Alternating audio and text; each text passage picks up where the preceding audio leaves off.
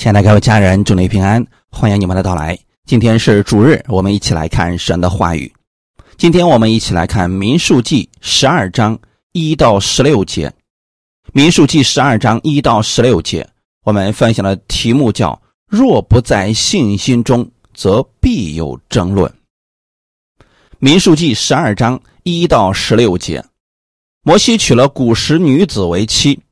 米利安和亚伦因他所娶的古时女子，就毁谤他说：“难道耶和华单与摩西说话，不也与我们说话吗？”这话耶和华听见了。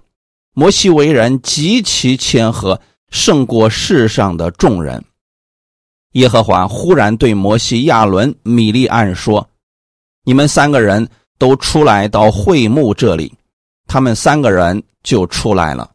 耶和华在云柱中降临，站在会幕门口，招亚伦和米利安二人就出来了。耶和华说：“你们且听我的话，你们中间若有先知，我耶和华必在异象中向他显现，在梦中与他说话。我的仆人摩西不是这样，他是在我全家境中的，我要与他面对面说话。”乃是明说，不用谜语，并且他必见我的形象。你们毁谤我的仆人摩西，为何不惧怕呢？耶和华就向他们二人发怒而去，云彩从会幕上挪开了。不料米利安长了大麻风，有雪那样白。亚伦一看米利安长了大麻风，就对摩西说：“我主啊，求你不要因我们的愚昧犯罪，便将这罪加在我们身上。”求你不要使他像那出母腹肉一半赖的死胎。于是摩西哀求耶和华说：“神啊，求你医治他。”耶和华对摩西说：“他父亲若吐唾沫在他脸上，他岂不蒙羞七天吗？现在要把他在营外关锁七天，然后才可以领他进来。”于是。米利安关锁在营外七天，百姓没有行路，只等到把米利安领进来。以后，百姓从哈喜路起行，在巴兰的旷野安营。阿门。先来做一个祷告，天父，感谢赞美你给我们预备如此美好的时间，让我们一起来到真理面前，在你的话语当中赐下我们当下所需要的智慧。启示，让我们知道在生活当中当如何使用信心，在信心当中我们会看见神的恩典、神的荣耀，我们会带着盼望而生活。借着今天的话语，使我们重新得力，把焦点都放在基督的身上。借着这样的话语，也启示给我们，使我们得着力量。奉主耶稣的名祷告，阿门。若不在信心中，则必有争论，特别是服侍人员，如果没有信心，如果不认识神的恩典，就很容易陷在自我当中。当人在自我当中的时候，必然是会有争论的。他看人看事都会走极端。这段经文过去常常被解释为米利安和亚伦挑战摩西的权威，被神管教。带头之人梅利安全身长了大麻风，许多人就以这段经文来树立牧师的权威，认为信徒不能也不可以挑战牧师的权威，否则就会被咒诅。但这段经文主要讲的是摩西的谦卑服侍，以及神对摩西事工的认可。虽然是同一段经文，但每个人所看的焦点不同，带出的结果也不尽相同。我看到的是米利安和亚伦虽然是重要的服侍人员，但也有软弱和自私。而摩西无论遇到多大的难处，他总是寻求耶和华，仰望神，在信心中寻求。神的旨意，这一点是我们需要学习和效仿的。我们在生活当中也是如此。若不活在信心中，就在私欲当中，争论、嫉妒等各样的事情便会不断出现。只有当我们看到了神的恩典，看到了神的供应，信的正确了，自然就会活得正确。愿意我们今天的分享，使大家能够明白从神而来的信心，能学习从神的角度去看问题。先来看看事情的起因。第一节，摩西娶了古诗女子为妻，米利安和亚伦因他所娶的古诗女子就毁谤他。古诗女子就是黑人。那么在这里有一个问题是什么呢？现在所提到的，摩西娶了古时女子为妻，这个到底指的是摩西的妻子希波拉，还是指另外的女人呢？其实并没有太多的经文来证明，这个古时女子是指另外的女人。如果说，现在所指的就是摩西原来所娶的妻子希波拉的话，那今天的这个上下的本文我们是可以看得明白的。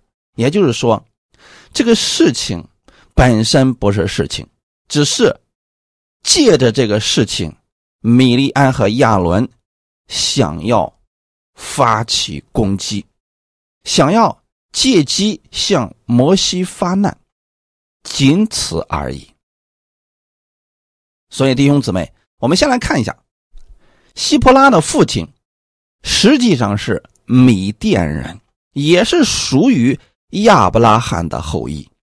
创世纪二十五章一到二节，亚伯拉罕又娶了一妻，名叫基土拉，基土拉给他生了新兰、约山、米旦、米甸。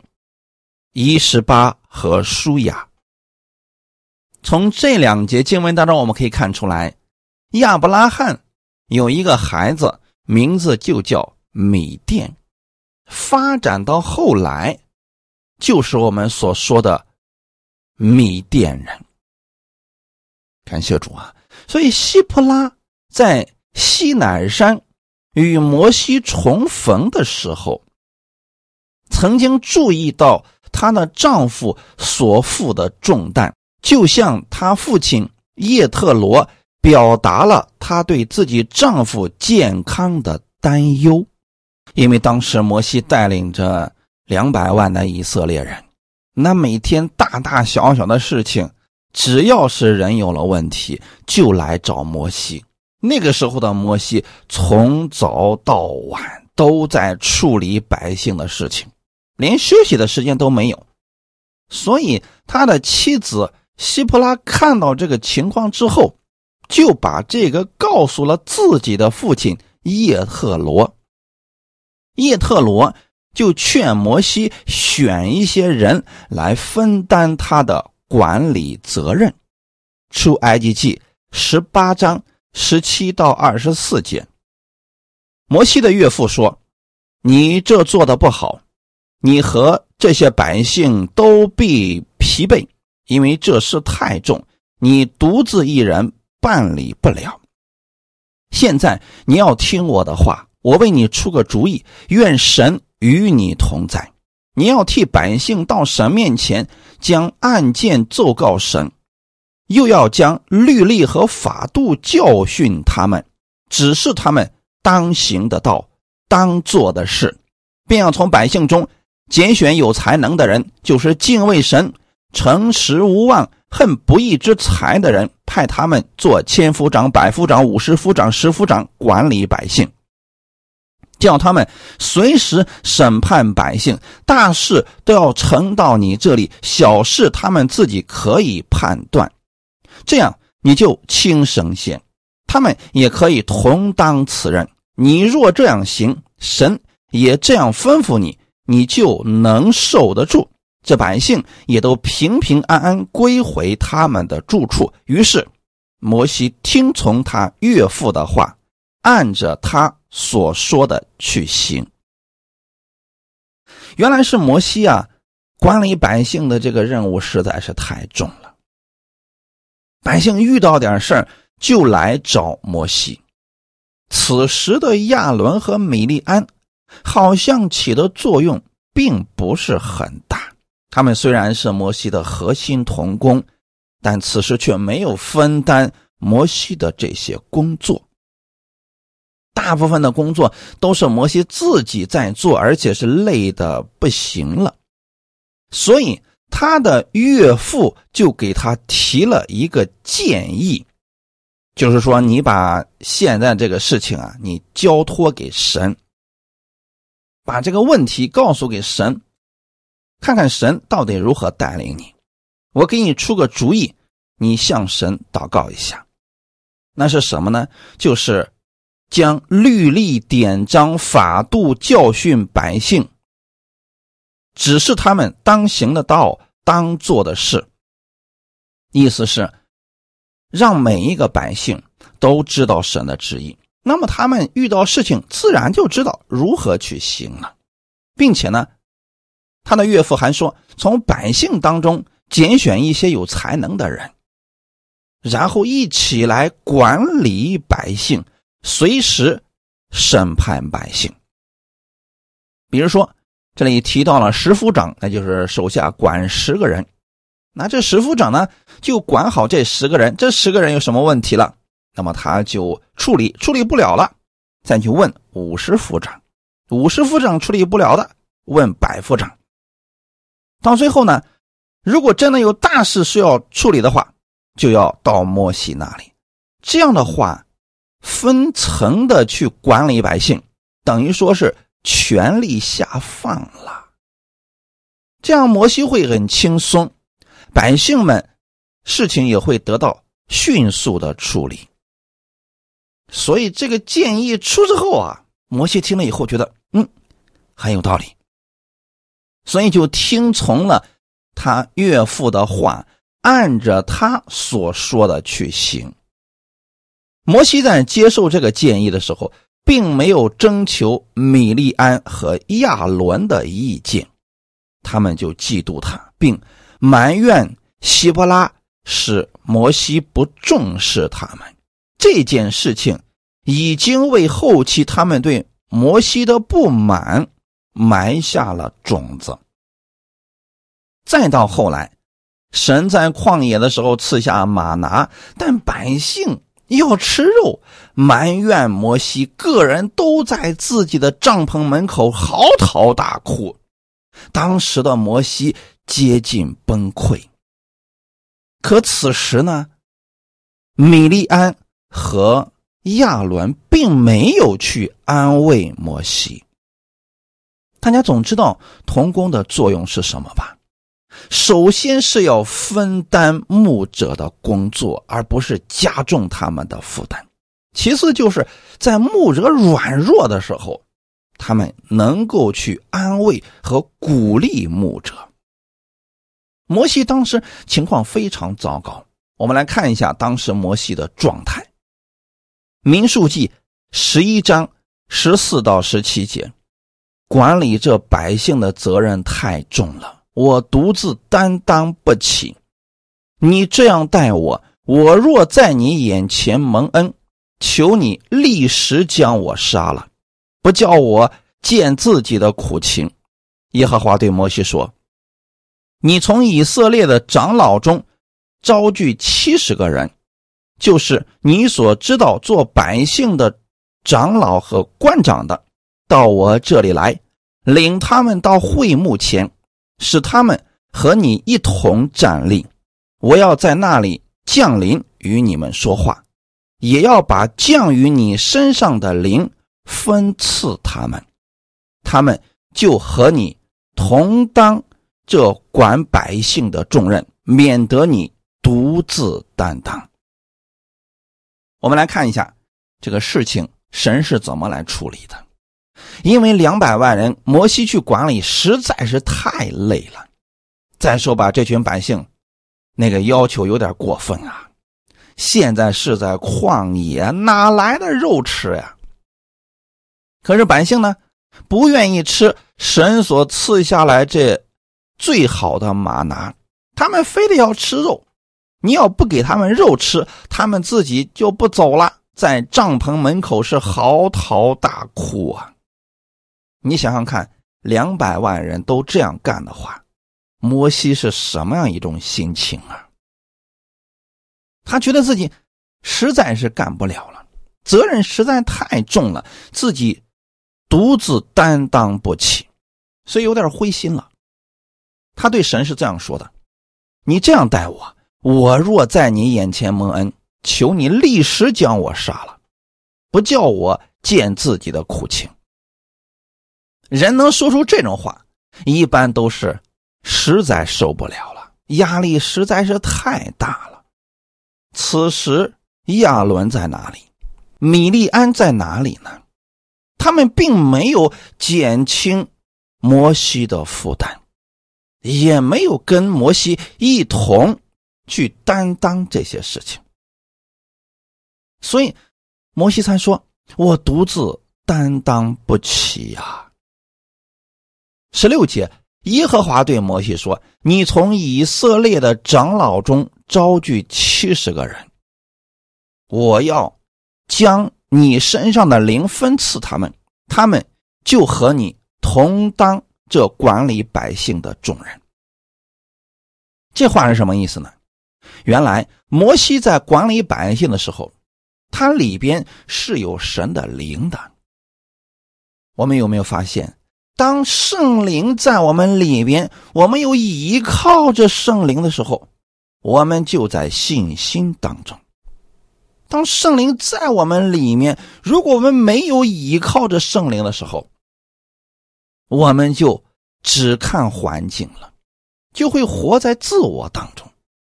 事情如果过于重，我们就会灰心绝望；如果做事情很顺利，又有了很大的成绩，人就容易骄傲自满。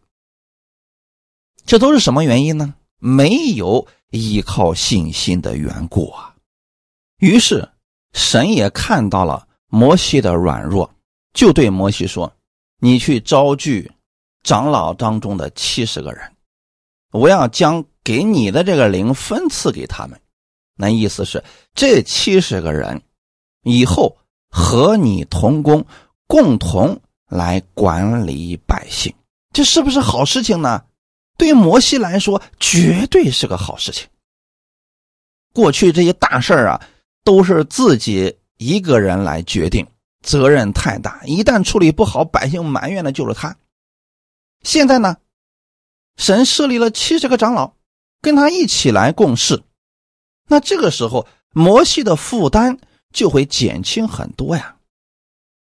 对摩西而言，这是他求之不得的事情，但这件事情直接让米利安嫉妒之心大发，因为这七十个人一下子分担了权力，这让米利安觉得自己不被重视了。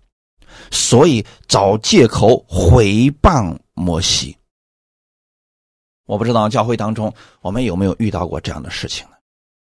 那就是牧师已经很累了，他很希望核心同工能帮他的忙，可是这些同工们呢，根本对很多的事情就不了解，也看不到牧者的软弱，啊，以为有事了我就得去依靠牧师啊。结果这个牧师越来越累，越来越累。那我真的见过很多教会的牧者，一个人独自担当很多事情，而他的同工们呢，竟然误解牧师的心啊，觉得他做的不够好，很多事情完全不理解。其实是因为没有同心的缘故啊，也就是牧者一个人承担的分量太重，而同工们呢，压根就没有眼色，也不知道替牧者去分担。所以他们有时间呢，就会在那儿评判，这点上跟米利安有点像，其实就是闲的。那牧者一看，这实在是太累了，所以呢，就又兴起了一些童工跟他一起来做事情。那好，原来的老童工一看呀，你兴起新人了，这啥意思啊？是不重视我们了吗？在这种情况之下，往往教会会出现变故。在很多的教会当中，一旦发生这种情况的时候，如果过去的那些老同工们不理解，他们就会认为现在的牧师有别的想法，他们就会带着信徒离开。其实，当我看到这样的事情发生的时候啊，心里面很难过。其原因是什么呢？就是因为他们不懂得如何去服侍神，这样的做法根本就不在信心当中。而是在私欲当中。今天米利安所做的事情，真的是走极端了。他就拿摩西的妻子说事情，但摩西的妻子希伯拉虽然说是米甸人，但人家也是敬拜真神的。米利安和亚伦却以此为借口反对摩西的权威，认为摩西娶。古时女子，这是错了，大错特错了，因为他违背了不与外邦人通婚的原则。此处他们二人并没有说明为什么毁谤摩西的妻子。如果说单单因为他是外邦人，有点强词夺理了。因为摩西娶妻的时候，神。并没有颁布律法，也没有说不能娶外邦人为妻。无论如何，其实是什么原因已经不重要了。重要的是什么呢？米利安就想借着这件事情推翻摩西属灵的权柄。在第二节的时候，他们二人真正的动机已经暴露无遗了。难道耶和华单与摩西说话，不也与我们说话吗？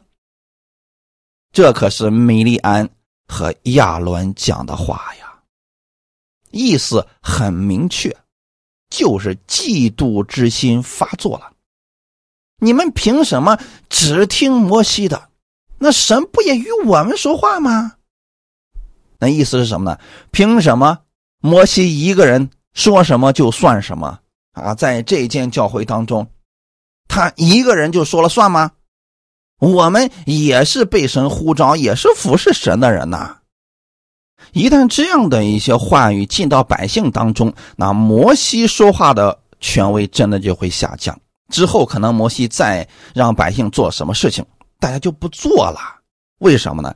因为他最亲近的人都开始毁谤他。其他人更不会尊重摩西了，所以在一间教会当中，如果同工都看不起牧师、不尊重牧师的话，那么其他的信徒更会不尊重他了。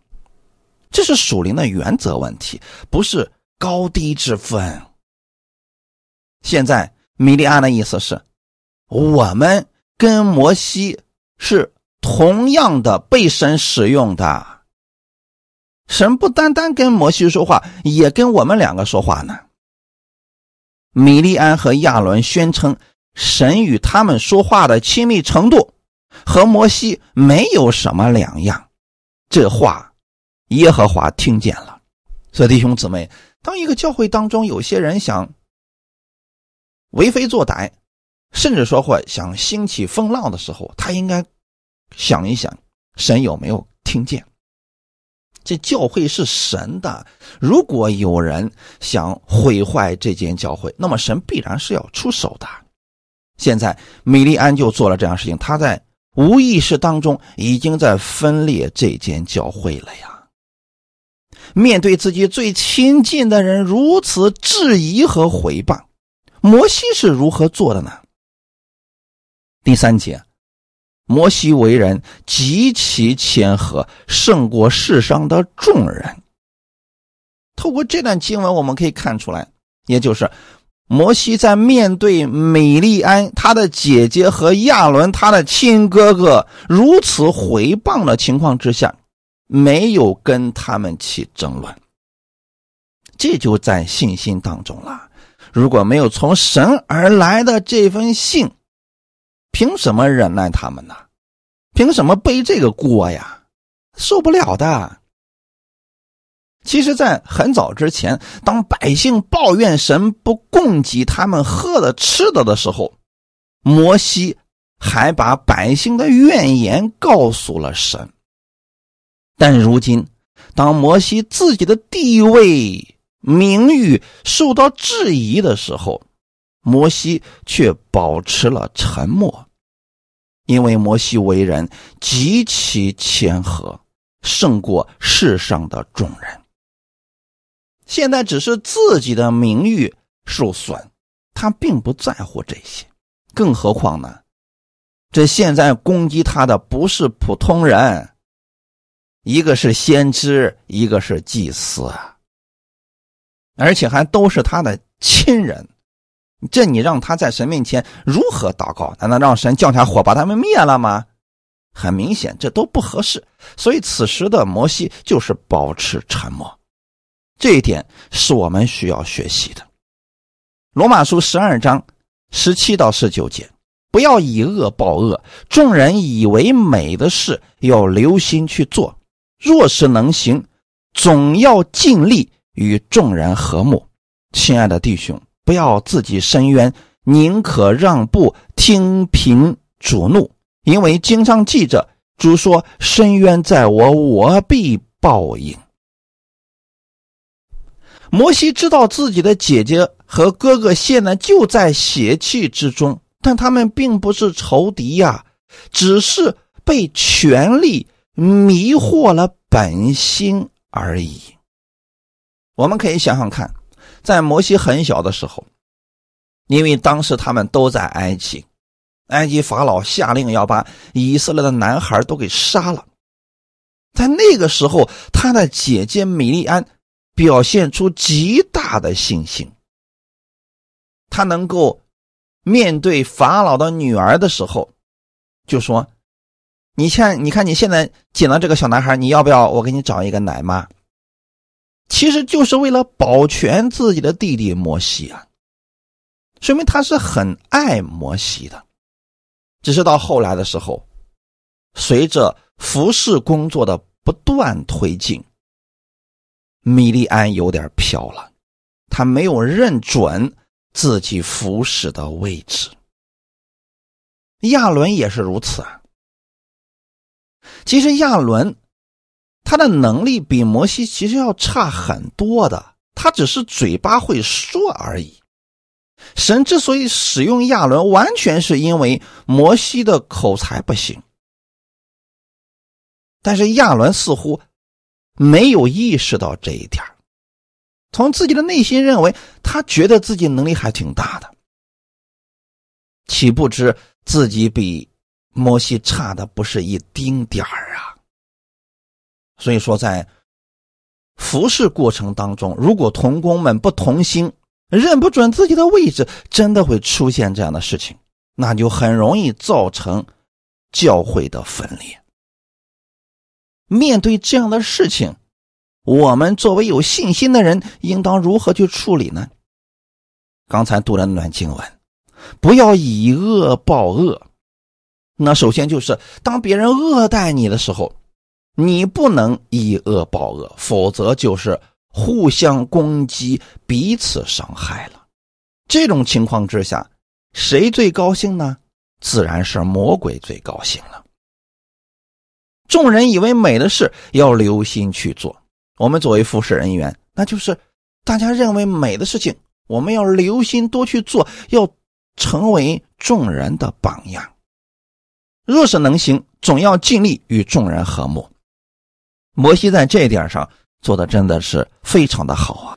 面对米利安和亚伦的攻击，他选择沉默，其实是不想把事情进一步的扩大。不想让百姓们因此而灰心绝望。大家想想看，如果说最上面的服侍人员都不和睦了，那百姓们更是无望了。因此，同工们的和睦非常重要。对一个教会而言，这会摇动一个教会的根基。如果同工不和睦的话，十九节，亲爱的弟兄，不要自己伸冤，宁可让步，听凭主怒。这段话语是什么意思呢？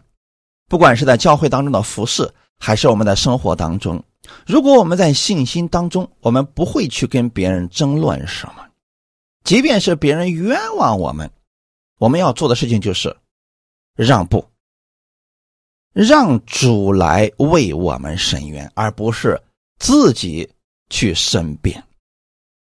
大家可以设想一下，如果此时摩西对自己的姐姐和哥哥申冤，以证明自己是清白的、是无辜的，那可能会引发更大的辩论。为什么呢？因为他们两个就巴不得摩西多说话，以此来找出他的把柄呢。因此，在这样的攻击面前，最好的方式就是什么都不说。我们的生活当中也是如此。如果有人恶意的回谤你、攻击你，甚至说你本身是讲道的，别人在后面挑肥拣瘦的说这说那的，最好的方式就是什么都不说，什么都不回应。只要你认为你所做的是正确的，尽管去做就好了。剩下的事情交给我们的主。如果你去辐射别人，别人不但不领情，反而用各种方式误解你、毁谤你，也是一样的处理方式。不要自己申冤，宁可让步，听凭主怒，就是你把最终的审判的权利交给我们的主，这就可以了。阿门。摩西是知道，现在亚伦和米利安他们的状况是在私欲之中，因此他保持沉默。甚至连向神祷告都没有做，他并不希望自己一家人因为这样的事情而争论，但事情总得解决吧。此时，神亲自出手了。四到九节，耶和华忽然对摩西、亚伦、米利暗说：“你们三个人。”都出来到会幕这里，他们三个人就出来了。耶和华在云柱中降临，站在会幕门口，召亚伦和米利安二人就出来了。耶和华说：“你们且听我的话，你们中间若有先知，我耶和华必在异象中向他显现，在梦中与他说话。我的仆人摩西不是这样。”他是在我全家境中的，我要与他面对面说话，乃是明说，不用谜语，并且他必见我的形象。你们回谤我的仆人摩西，为何不惧怕呢？耶和华就向他们二人发怒而去。当摩西沉默的时候，神亲自出手，要解决这样的争论。免得百姓们因此而灰心不知所措。所以神的处理方式是什么？我们来看一下。先把他们三个人都叫出来，到了会幕那里，然后神在云柱中降临，站在会幕门口。这个时候呢，又招亚伦和米利安二人就出来了。透过这个队形，我们就已经能看出来了。米利安和亚伦就是摩西的左膀右臂，他们是辅佐摩西一块儿去管理神的百姓的。可惜啊，他们二人想取代摩西的位置，想跟摩西平起平坐，这就是个问题了。其实，在教会当中，本身服饰没有高低贵贱之分，但是一定是有次序的。这就如同我们人的身体一样，头和身子哪个更重要呢？其实是一样重要的，但是在次序上而言，头和身子谁来指挥谁呢？是头来指挥身体的。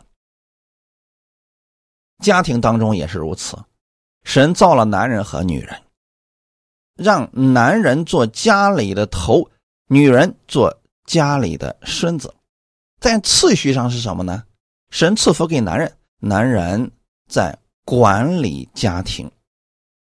教会当中也是如此，神设立了牧者，由牧者管理整间教会，然后设立了童工，由童工帮助牧者一起来管理教会。如果我们顺从了神的这些法则，我们自然就是蒙福的。我们站在自己的位置上，我们首先服侍是轻松的，我们也会看到神的大能。所以，耶和华神。把他们三个人叫出来，已经重新为他们安排了正确的位置，然后就对着这二人开始说话了。耶和华说：“你们且听我的话，你们中间若有先知，我耶和华必在异象中向他显现，在梦中。”与他说话，在旧约的时候，先知或者说是祭司领受神的话语，一般都是在异象、异梦，或者说神用比喻、谜语对他们来讲话。这是旧约那个时候，因为神的话语还没有全然的赐下来。人对神的事情所知甚少，也没有神的话语可以让我们去遵守。这种情况之下，神要透过先知或者祭司来对百姓传达他服侍的事情，让百姓知道神的旨意。要么先知，要么祭司。那他们去领受神的话语的时候。通常都是在异象啊、异梦当中等等，这些是过去最常见的事情。可是你知道吗？很多人就认为，呀，能在异象当中、异梦当中听到神的声音，他们已经很知足了，甚至把这样的人奉为神明一样的去尊敬。但是，摩西跟这些人。却是不一样的，是属于另一个层面的。摩西是从神那里接受了神的呼召，照管神全部的产业，他是神所立的仆人，有直接觐见产业主人的权利。他和神是面对面直接说话，因此有绝对的权柄，对以色列人来传授神的旨意。今天的我们呢，神的儿子，我们比摩西相对而言更加的尊贵呀。可是有多少今天我们的信徒？还有服侍人员能认识到自己如此尊贵的地位呢？很多人还是想在异象当中啊、异梦当中，神对他说一句话语啊，甚至在自己不知道如何去做事情的时候，还是想去寻求先知啊，去寻求使徒啊，给他讲一句话啊等等，这不又回去了吗？今天，神已经把他的话语都写在了圣经当中。我们生活当中所遇到的问题，大多数的情况之下，都可以透过神的话语得到解决了。你只要去熟读神的话语，一定会拥有这样的智慧，而不需要透过异象、异梦这样的方式了。虽然说，但新约之下也会有异象、异梦，神用这样的方式来启示人一些东西。但这已经不是神主要的启示方式了。今天神主要的启示方式就是透过他的话语来指导我们的生命，指导我们的生活。比如圣经当中告诉你，你只要信耶稣，你就得救了，那你就确信是的，神的话语如此说了，我就如此相信。那生活当中的智慧呢，也是如此啊。神把一些经文写在圣经当中，我们只要照着去做，就一定会知道这话语的大能，也会验证神的话语是正确的。哈利路亚！我们是否有信心，就是看神的话语，我们是否能够完全的相信，能相信多少的问题而已。今天不要对圣经存在怀疑了。但凡是有任何的人说圣经某个地方是错的，或者可以删减圣经、增加圣经的话语等等，你都不要信。你要相信的是神的话语。哈利路亚！今天我们也不是像旧约那样啊，透过先知啊、祭司来认识神。神已经把他的话语给你了，不用谜语，你能够知道神是什么样子的啦。透过他所写的圣经，是可以直接来认识神的。哈利路亚！所以今天我们严格意义上来讲，我们比摩西更加的尊贵啊！神是我们是他的儿子，在这里，神看摩西只是仆人而已呀。感谢主啊！所以说，就算那个时候摩西是仆人。那也比先知和祭司要多一个层次的，不是等级之分，就是次序是不同的。先知和祭司也是要去听摩西的。阿门。出埃及记三十三章十一节，耶和华与摩西面对面说话，好像人与朋友说话一般。摩西。转到营里去，唯有他的帮手一个少年人嫩的儿子约书亚不离开会幕。再看一段经文，《生命记》三十四章十到十二节。以后以色列中再没有兴起先知像摩西的，他是耶和华面对面所认识的。耶和华打发他在埃及地向法老和他一切臣仆，并他的全地行各样神迹奇事，又在以色列众人眼前显大能的手，行一切大而可畏的事。阿门。这就是摩西与其他人的不同了。旧约当中有很多伟大的人物，像亚伯拉罕、约书亚、大卫、以利亚等等，他们都是神的仆人。唯有摩西，神称他是在我全家敬重的。在我全家敬重的意思是什么呢？就是受托管、照管我全家的。原来在神的心里边，他把以色列所有的百姓看作是一家人。然后让摩西来照管这一家人，因此，摩西和先知祭司相比，很显然和神有更亲密的关系。在这点上，米利安和亚伦很显然没有意识到，所以神说：“你们毁谤我的仆人摩西，为何？”不惧怕呢？耶和华就向他们二人发怒而去。神亲自为摩西伸冤，指出了他们是无中生有、恶意回谤摩西。透过这里也可以看出，服侍神不容易。你所做的并不一定能让人理解。当达不到某些人的要求的时候，他们甚至会攻击你。特别是童工不理解的时候，麻烦挺大。如果处理不好，容易引起教会混乱，甚至是分裂。因此，我常常强调，童工必须同心，这极为重要。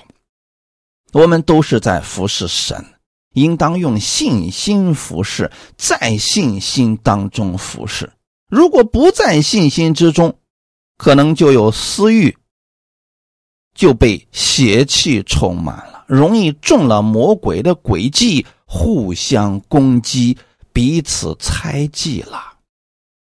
所以说，米利安的事件是值得我们深思的。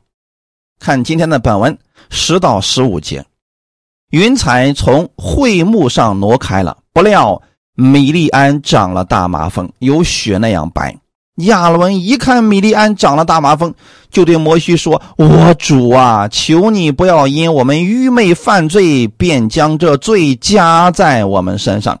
求你不要使他像那出母腹肉已半烂的死胎。”于是摩西哀求耶和华说：“神啊，求你医治他。”耶和华对摩西说：“他父亲若吐唾沫在他脸上。”他岂不蒙羞七天吗？现在要把他在营外关锁七天，然后才可以领他进来。于是米利安关锁在营外七天，百姓没有行路，只等到把米利安领进来。这样的事情我们可以看出来，神亲自出手了。结果米利安长了大麻风。有雪那样白。其实，在整个旧约圣经当中，我们可以看出来，如果一个人身上长了大麻风，那么就视为不洁净。而以色列百姓都认为，大麻风出现都是由于罪所引起来的。很明显，这次米利安的罪大了。亚伦知道这个事儿啊，因为他是祭司嘛，他很清楚这意味着什么。当他看到美丽安长了大麻风之后，他立刻就向摩西道歉了。你看他说这个话语：“我主啊，求你不要因我们愚昧犯罪，便将这罪加在我们身上。”现在的称呼是什么？我主啊。那之前是什么？摩西算什么呀？啊，神难道只对他说话，不也对我们说话吗？我们跟摩西一样的重要，我们跟摩西拥有一样的恩赐，一样的能力啊！凭什么啊？七十个长老被他招去啊，我也可以这样做，等等，他们内心是这么想的。可现在呢，亚伦一看到神惩罚临到了，马上整个人就惧怕了。我主啊，他称摩西为主。其实一开始就是这个样子的，因为摩西口不能言，所以他就去找到了他的哥哥亚伦。神当时就跟他说的很清楚：亚伦做你的口，你做他的主。到后来的时候，随着服侍的工作不断的进展，慢慢的这亚伦有点飘了啊，他不认为摩西是主啊。可能觉得摩西比他年轻呗，那凭什么你可以在那个地方总指挥大家，我们就只能听你的呢？教会当中就怕出现这样的事情啊！现在神的管教临到了，马上亚伦就意识到了自己错了，所以他说：“求你不要因我们愚昧犯罪，便将这罪加在我们身上。”这罪不是摩西加给他的，是神给他们的，神对他们的一次警告而已呀。你看，摩西这个时候并没有对亚伦说：“这是你们活该啊！你以后好好想想你怎么对待我吧。”啊，没有，摩西的信心在这里体现出来了，摩西的谦和在这里也体现出来了。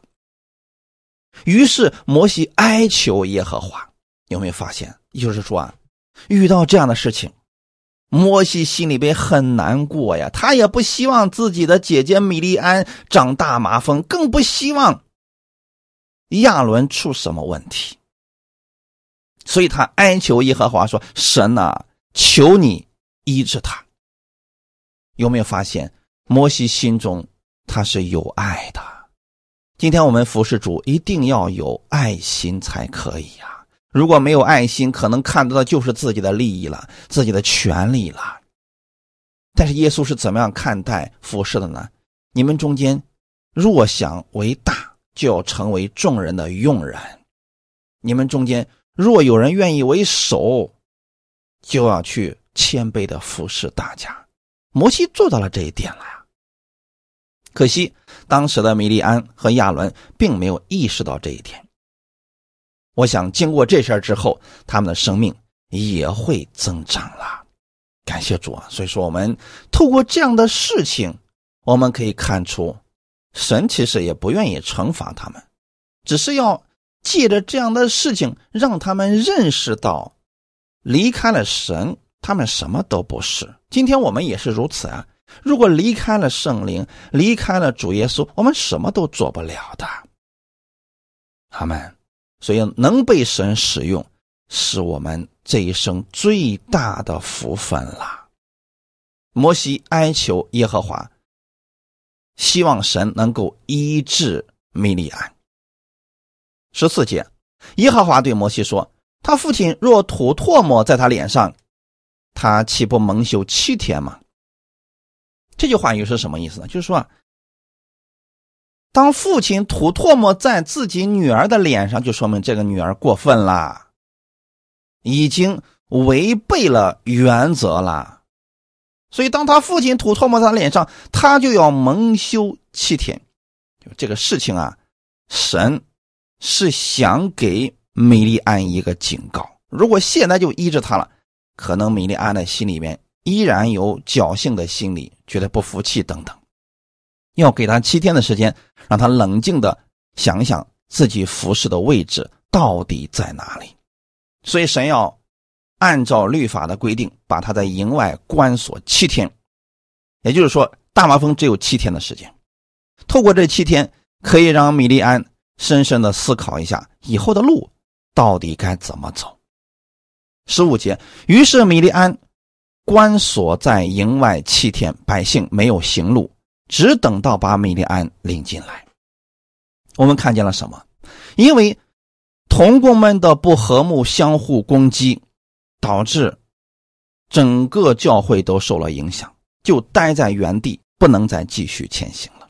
透过这儿，我们可以看出来，如果一间教会当中同工们互相攻击、彼此不和睦的话，那么这间教会就处于停止状态。希望我们家人们。能够引以为戒，特别是服侍人员。那这里有一个问题：亚伦没有受惩罚，因为他是大祭司，有圣职在身。而此次愚昧的举动，主要是由米利安发起的，所以他承担了这些惩罚。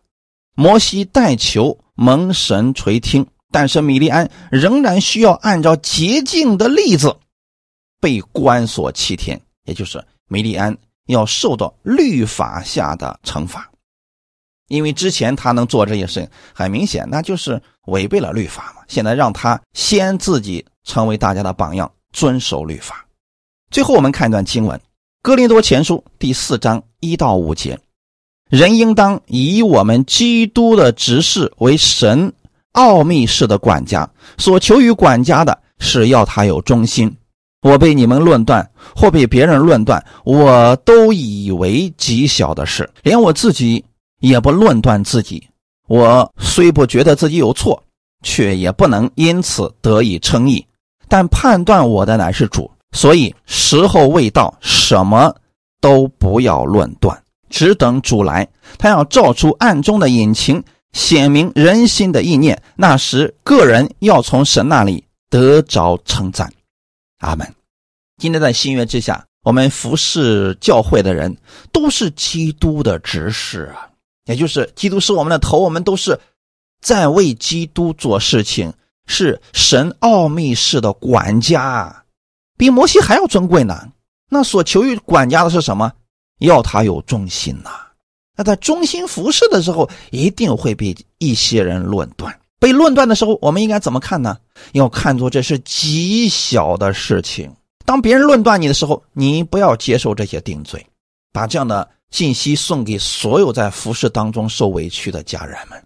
别灰心，神知道你们所做的一切，神能为摩西伸冤，也能为你伸冤。所以你所做的事情都不是突然的，你所受的委屈，神也是知道的，神会给你赏赐。你认为正确的事情，坚持去做就好了。因为在服侍的过程当中，都会遇到这样的事情，很正常。我在以前的时候也遇到过呀，所以我知道这些事情的，也知道你们内心当中的委屈，所以服侍主，我们就做好这样的准备。别人论断我们自己，我们自己绝不论断自己。虽然说我们不是因此得以称义的，但我们要知道，判断我们的是主。你只需要按真理而行，这就足够了。哈利路亚！时候未到，事情没有显明的时候，我们什么都不要论断。所以，亲爱的家人们，当你看到你周围有信徒或者牧者出问题了，不要论断，更不要论断你们本教会的牧者，要尊敬他们，因为他是按照神的旨意在行事。哈利路亚！所有的事情没有显明之前，我们都不要论断。论断就带着恶意攻击的意思。那如果说我们看到弟兄或者姐妹出问题了，我们是可以用爱心去劝勉的。这两者是完全不同的啊！论断就是恶意攻击，希望他能够出事情啊，这本身内心想法是不对的。只等主来，他要照出暗中的隐情，显明人心的意念。如果我们真的是为主在做工，不要灰心，因为神知道你的一切。等主耶稣再来的时候，个人要从神那里得着称赞。感谢主，愿神纪念你们所有人的服饰。不要灰心，要学习像摩西一样谦和的、温和的对待众人。你所做的，神必给你大赏赐。愿今天的分享给大家带来一些帮助。我们一起来祷告，天父，我们感谢赞美你，把这样的话语给我们，让我们知道我们在服侍神的时候，有时候会受到一些委屈，但我们要在信心当中看待神给我们的指分。我们知道，神你是听见并且知道我们所做的一切，我们在信心当中不愿意与人争论。主，你帮助我们，让我们在服侍当中有智慧，也透过今天的话语，让我们。学习摩西，学习他的谦和，学习他对主的忠心，学习他的爱心和信心。主，你帮助我们在新的一周开始的时候，能够在信心当中去生活，带着你的启示而生活。我愿意把你的话语装在我们的心里边，用这样的爱心去服侍我们身边的人。感谢赞美主，一切荣耀都归给你。奉主耶稣的名祷告。阿门。